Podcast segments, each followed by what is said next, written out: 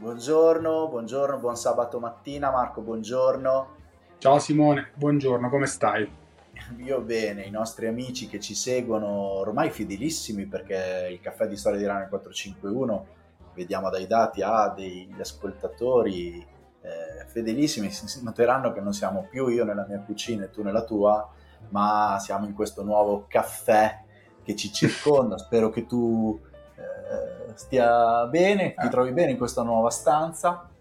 Sì, sì, mi piace Simone, è un po', un po più professional, no? Come, però dai, tutto sommato è più accogliente. Ok, ok, mi fa piacere. Bene, allora stamattina ci sono tante cose di cui parlare, soprattutto dall'atletica, no? Perché eh, inizia a scaldarsi la sfida sui 100 metri, sai che ci sono Jacobs, Kerry che si stanno provocando da mesi con interviste e non interviste e eh, si incontreranno il 2 giugno in Italia a Firenze ai Golden Gala, ma ancora prima il 28 maggio probabilmente col debutto stagionale di Jacob sui 100 si sfideranno. Poi dico probabilmente perché sai che quei velocisti non si sa mai con i muscoli che hanno, all'ultimo spesso decidono esatto. di gareggiare, di non gareggiare, a seconda di come dove arrivano col carico e poi sempre nel mondo delle, dei 100 ci sono state la 4% dove non c'era Jacobs, ma dove hanno fatto un 38-38 che può essere un tempo che potrebbe qualificarci, poi dopo ci saranno altre opportunità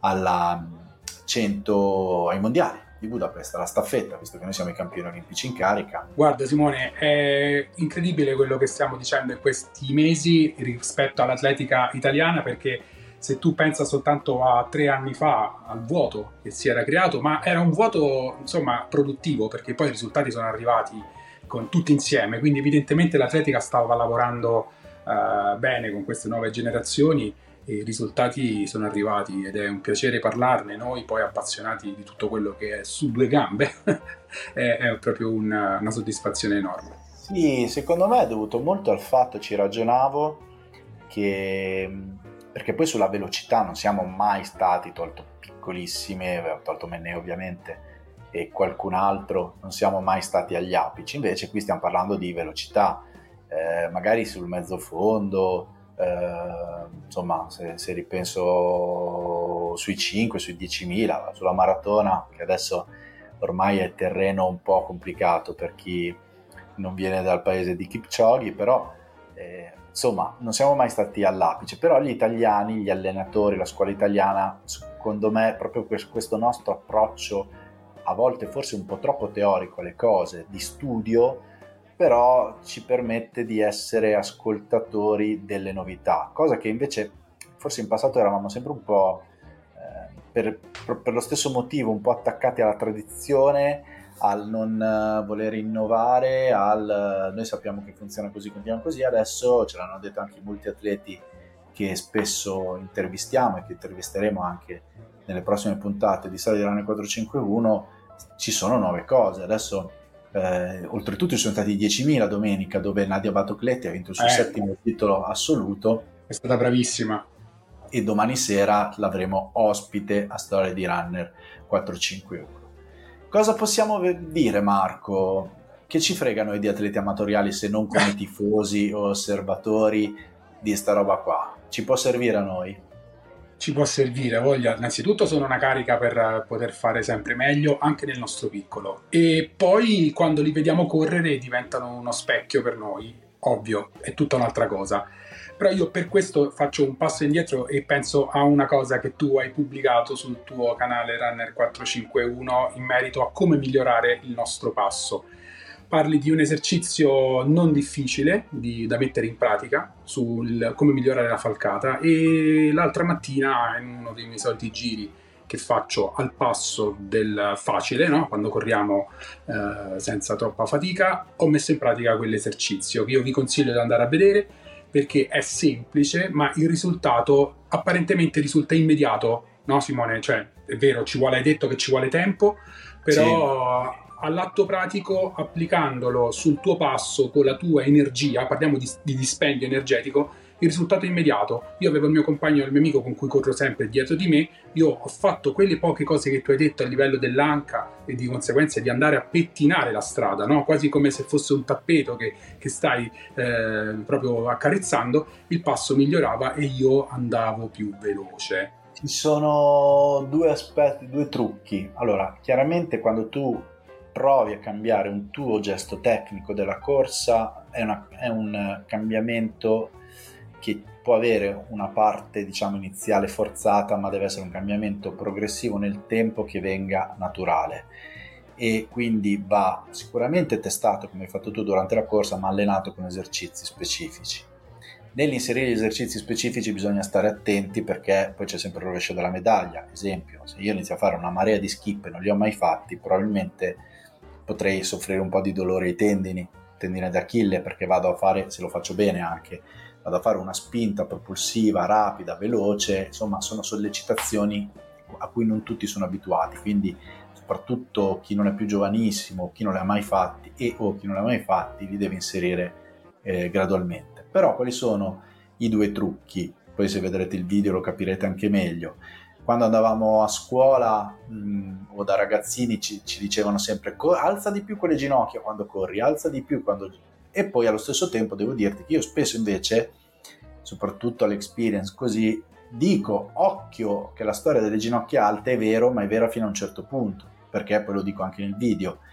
Se tu devi correre una distanza breve, e tu lo vedi anche se vedi le gare di mezzo fondo, le ginocchia vanno altissime per forza, si va più veloce, c'è una spinta, non c'è bisogno di avere questa economia di corsa come puoi avere in una maratona. Se io vado a vedere l'ultramaratoneta, per prendere l'altro estremo, vedo che anche chi ha una bella corsa, ma molti non ce l'hanno, eh, ha una corsa soprattutto economica, quindi in quello magari il ginocchio non lo tira tanto su perché comunque c'è, c'è bisogno di, di, energia per farlo, no?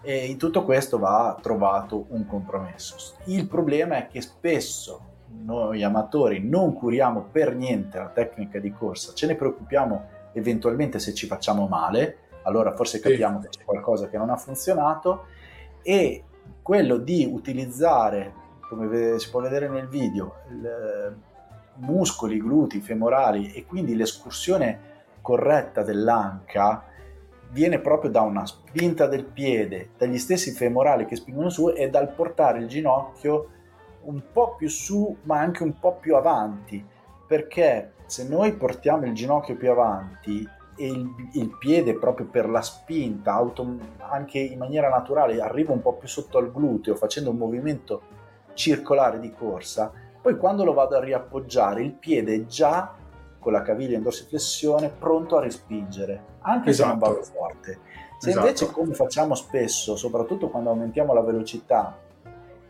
slanciamo più l'anca, ma senza accompagnare sul ginocchio un po' su in avanti, naturalmente il piede va a cercare un appoggio e in questo slancio noi slanciamo la zona tibiale e andiamo a eh, che non è tanto quello il problema, ma soprattutto andiamo a frenare.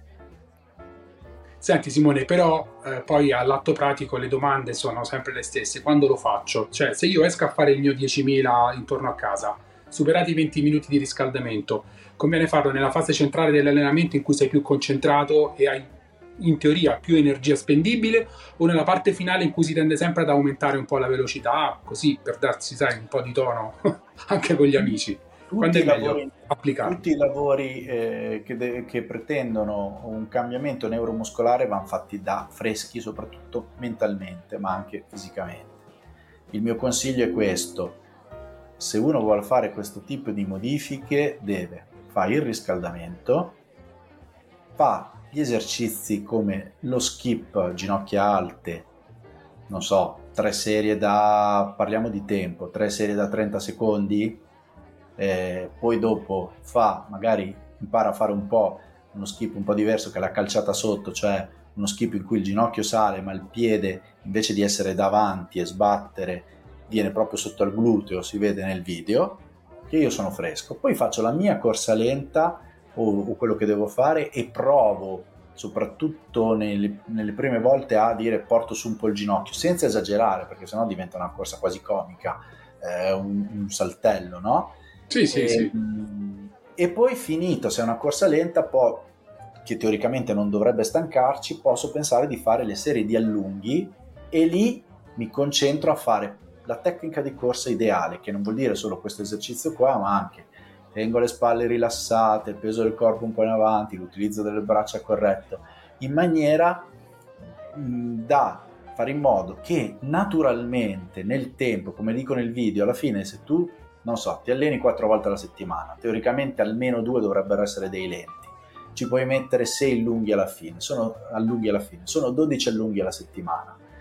Per 4 settimane e mezzo, che più o meno un mese, alla fine sono una cinquantina. Io adesso nel video ho detto 100, ma dipende quanto si allena uno. Certo. 50 allunghi al, al mese quindi 50 volte ripetere questo tipo di gesto, poi ci metto gli skip all'inizio e non hai perso tempo perché il riscaldamento lo devi fare, perché fare quelle tre serie da 30 secondi di andature non ti porteranno via tempo. Poi se togli un chilometro al tuo giro per fare queste cose qui, è tutto tempo guadagnato. Certo. Quindi alla fine siamo un po' il problema e la cura, no? Quindi quando noi ci mettiamo lì a correre per il piacere di farlo, pensando già alla giornata che verrà, ci dobbiamo mettere sempre un po' di qualità. Ma questo te lo dico perché immagino che te tue, nei tuoi corsi con i tuoi allenati incontri situazioni di gente che inizia a correre e le combina di tutti i colori, no? Nel senso che vanno un pochino rimessi mh, sul binario giusto. L'allenatore in questo riesce sempre a fare tutto o noi siamo proprio decoccio che alla fine ci mettiamo lì e facciamo quel passo strascicato, dice ma che me frega, basta che faccio 20 km e torno a casa felice, chi... senza sapere che stiamo facendo dei danni, ci stiamo procurando dei danni. Chi viene a fare una video analisi di corsa, eh, una lezione di corsa o una Runner 451 Experience dove ci divertiamo, facciamo gli allenamenti insieme, ma poi grosso focus sulla tecnica di corsa ha già fatto il passo della consapevolezza quasi tutti, eh. qualcuno viene convinto che non ne abbia bisogno, però di, cioè qualcuno viene perché cerca delle conferme, però ha fatto il passo alla consapevolezza che si può sempre migliorare e lavorare su questi aspetti, quindi non è complicato.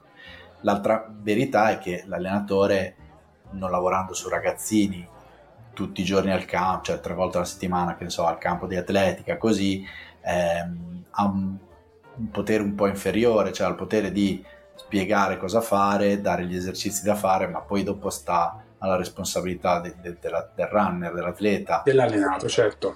Eh, ok, però lì c'è un... il problema eh, sono chi... Cioè, il problema non è il problema. Chi vive la corsa come una gara tutte le domeniche, come gli allenamenti che devono essere una cosa sì che devo fare, però boh, e che è importante che riesco a fare i 1000 invece che a 4,10 adesso riesco a farli a 4 eh, ma non pensa che c'è tutto il resto attorno, perché poi tutto questo resto non è estetica, ma è passare da 4,10 a 4 senza cioè. fare più utilizzo di energia. Cioè se io ho una tecnica di corsa efficace, che non vuol dire per forza stilosa, perché può essere anche brutta a volte, però che mi renda più economico possibile, beh, insomma, personali si abbassano. Sì, sì, sì, io su questo eh, ovvio le ho combinate tutte, errori compresi, mi rendo conto che nella corsa è fondamentale chi ti segue, quindi lo so che in rete c'è di tutto, ci mancherebbe e ognuno fa le sue scelte, però quello che dico a gente come me che corre da tanto tempo, ma anche chi ha iniziato adesso, affidatevi ai buoni consigli. Ecco. Simone allora, a parte, esclusi i presenti. 451 training personalizzati. Esclusi i presenti, no, sul serio, eh, ne, va della nostra, ne va della nostra salute. Io non andrei mai da un medico che si è no, laureato nella scuola della vita, insomma, servono le certificazioni e servono, serve tanta esperienza. No, e, serve la pratica. Con l'esperienza serve continuare ad studiare e ad ascoltare perché si impara sempre, eh, quindi avere l'umiltà di questa cosa qui. Eh, le cose cambiano, a volte guarda, io non è che ci sono tante cose da imparare su questo aspetto qui, però mh, lavorandoci, eccetera, apprendo nuovi modi di insegnare, di diffondere, che è una cosa secondo me non scontata. Eh, sai, parlare di tecnica di corsa nei video YouTube è sempre un rischio perché allora, c'è quello che la pensa in maniera completamente diversa e va bene. c'è quello che non si vuole sentire dire le cose e quindi dice, ti scrive, ma adesso non mi ha scritto nessuno, però capita, sì, sì. perché ha paura di, dire, di non fare bene, quindi ag- aggredisce. e, ehm, e, infatti eh, mi ha commentato un ragazzo, mi sembra, sotto quel video dicendo ti ringrazio perché di, la falcata non se ne parla mai in nessun video di YouTube, adesso non credo, magari quelli inglesi, americani sicuramente lo faranno, mi è capitato di vedere tanti video di tecnica di corsa, però sono aspetti sempre, sai, eh, un po' da nerd, della, però sono utilissimi.